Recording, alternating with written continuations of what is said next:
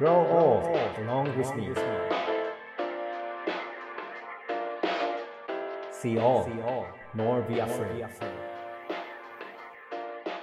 Radio Radio Radio Radio レディオネイティブへようこそ NPO 法人フィールドアシスタントの村上祐介ですネイティブ編集長の今井翔ですこの番組はネイティブを知るさまざまなゲストをお呼びして暮らしをつなぎ続けるためのヒントについてお話を伺っていますさて前回から北海道手塩川でアウトドアガイドをされている辻亮太さんにお話を伺っています辻さん今回もよろしくお願いしますはい、辻です。よろしくお願いします。いや前回あの手塩川の生き物とか風景とかなんかもうまるで写真っていうか動画のようになんか伝わってくる回だったなと思いましたけど村上さんいかがでしたか？いやそうですよね。だからその普通に暮らしててこう目覚めってものがあるわけですけど、まあ、僕なんかね携帯の目覚まし音で目覚めが来るわけですよ、だけど辻さんはね魚の音だとか空気の変化とかまあそういったものでこう目覚めるっていうのはいやもう羨ましいの一言ですよね。ですよね。辻さんそもそも手塩川この土地との出会いっていうのはいつ頃どういうきっかけで今活動されてらっしゃるんでしょうか？そうですね。うんと、まず、手塩川に僕が住み始めて、今年で9年目ぐらいになるんですよね。それまではね、北海道の中でも、東の方、道東って言われるところの別の川でカヌーのガイドをしてた。うん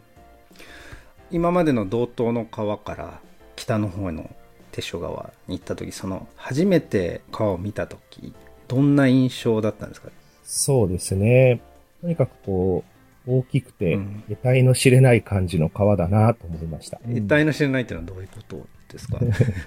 なんて言うんですかね。あまりにこう圧倒的な感じだとか、うん。そっけない雰囲気の川っていうか、うん。僕はもうちょっとこう人っ気のある四国の川で育っているので、うん。なんだこの野生味のある得体の知れない川は、みたいなのがうん。第一印象でしたね。それまでのその道東の川っていうのは逆に言うともうちょっと人っ気があったってことですか？そうですね。まあ、釧路川っていう川にいたんですけども、そこももちろん国立公園になるような自然豊かなうん。川ではあるんですけども、うん。まあ、やっぱり観光地っていうこともあって、うん。たくさんのカヌーが、あの、下っていく光景が見れたりだとか、うん。釧路川ってこういうイメージだよねっていうような素敵な風景があったり。いう感じなんですよ。なるほど。なんですけど、手塩川はあまりに呆揚としてて、うん。それから日本の最北に向かっていくうん。260キロもあるでっかいでっかい川なんで、うん。うん、どっから取っかかっていいんだろうみたいな印象でしたね。うん。辻さんが住んでるところっていうのはその長い川のどの辺になるんですか？海からね、135キロぐらいの中流って考えていいかな。なるほど。え辻さんはその中でどれぐらいの流域を行動範囲にしてるんですか？うーん、海から遡って200キロぐらいうん。の中を行ったり来たりしてますね。うーん。この9年間の間で徐々に徐々に見えてきたというか、そうですね。徐々に徐々うにん。仲良くなれてきたところも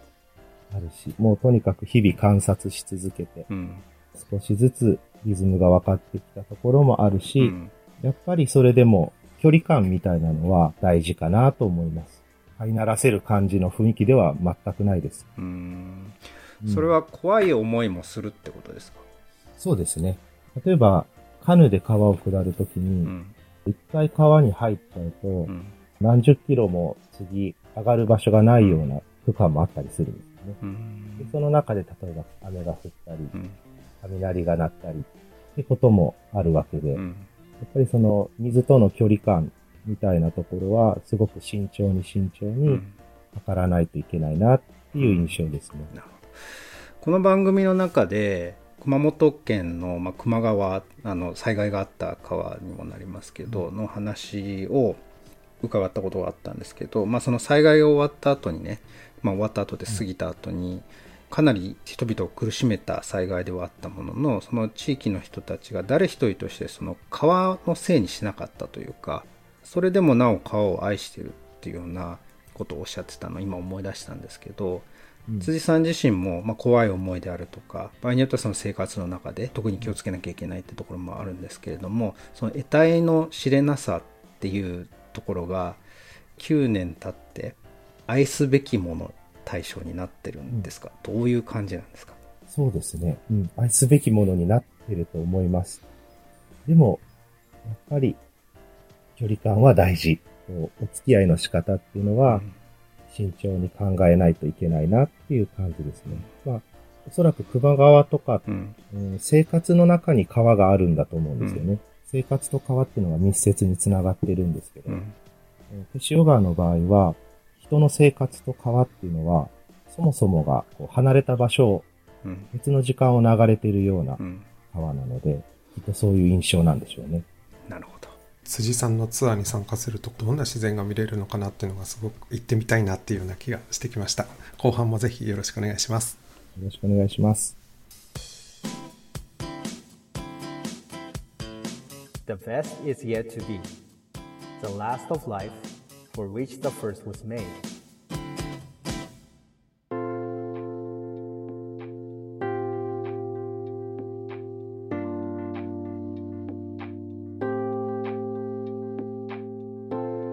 辻さん今年も全国的にもたくさん異常気象というか自然の変化っていうのはあるかと思うんですけれども手塩川ではどうでしょうか？そうですね。塩川でもやっぱり気温が高い状態が続いちゃったんですよね。うんそれプラスあの、雨がすごく少なかった。川の水がね、極端に少なくなっちゃった。うん得体の知れない偉大さがあったはずの手塩川が、なんだかすごく頼りない、うんかわいそうな姿になっちゃって、それプラス暑さによって、異常なぐらい川の水温が上がっちゃいました。うんあの、魚たちにはとっても辛いよううなん状況になっちゃったんですよね。その変化ってのは今年急だったんですか？それとも予兆みたいな前兆みたいなのは数年前からあったんでしょうかね？まあ私が知ってる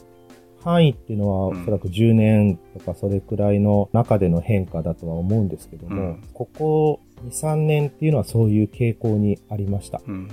その中で今年はもうとにかく際立ってう、ん。暑い、雨が少ないっていう状況でしたね。まあ、自然ってもともとは懐がやっぱり深くて、まあ、吸収していける部分っていうのがあると思うんですけどその異常気象って言われるものってやっぱその自然が吸収しきれない範囲にまで及んでるのかなという言葉かなと思うんですけどどういう影響が今現時点ではあるんですかね？そうですね。僕が見てる中では、まあ、手塩川っていうのは、海から160キロ地点までダムも園庭もないんですよ、ねうんで、北に位置する川なので、うん。鮭、マスがいっぱい上がってくるんです。よ。うん。で、冷たい水が大好きなそのマスが上がってきた時に、うん。川が熱すぎてう、ん。身動きが取れなかったりとか、中には死んじゃう魚がいたり、うん。っていうのは、えー今年の夏見かけた光景ですね。うん。で、かと思うと、秋になると雨がいっぱい降ったうん。瞬間に、川はやっぱり力強さを取り戻して、いつもと変わらず魚がいっぱい釣れたりっていう、その、たくましさみたいなところもうん垣間見たりもしました。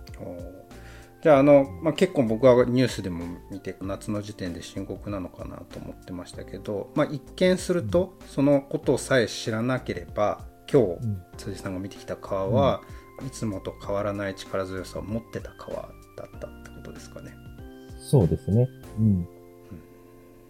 その川の持つ懐の深さ、まあ、それがもしかしたら得体の知れない魅力の一つかもしれないですけどどういう奥深さがあるんですかね？そうですね。やっぱりその、さっき言ったように、海とのつながりの深さが、うんえー160キロ、山まで入れるとうん200キロ以上つながっているような自然の奥行きの深さですかね。うんあの、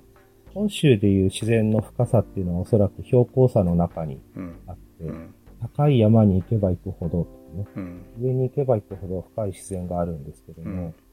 この北海道北部に関しては、奥に進んでいけば行くほどうん。いい自然がある。うといんうような、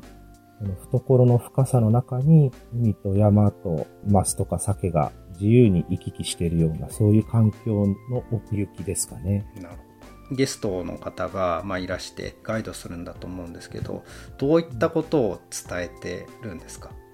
そうですね。うーん。やっぱり日本の中ではちょっと特殊で厳しいところもある自然だと思うんですよね。だから、その自然のリズムだったりとか、土地の空気感みたいなところにいかにこうゲストのチャンネルをうまく合わせていけるか。うん、その普段の自分本位のリズムというか、そういったところをいかにこう手塩川の時間、手塩川のリズムに一緒に合わせていくかっていうところが大事なような気がしますね。いろんなゲストがいる中で、スッと合わせられる人もいれば、全然合わせられない人もいろんな人がいると思うんですけど、辻さんから見て、どんな人が合わせやすいとか、どんな人がちょっと、まあ時間かかるなとかってどういったところを見るんですか？うん。これもね、なんかこう決まった答えはないような気がしてて、うん